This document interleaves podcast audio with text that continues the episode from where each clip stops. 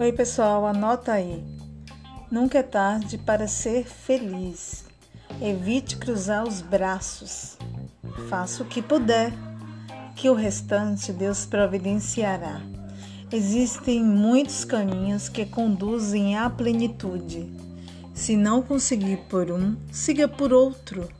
Jamais desanime. Tente várias vezes até conseguir. Sempre haverá uma nova oportunidade. Não se deixe dominar pelo desânimo.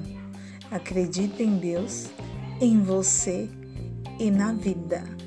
Excelente semana para vocês.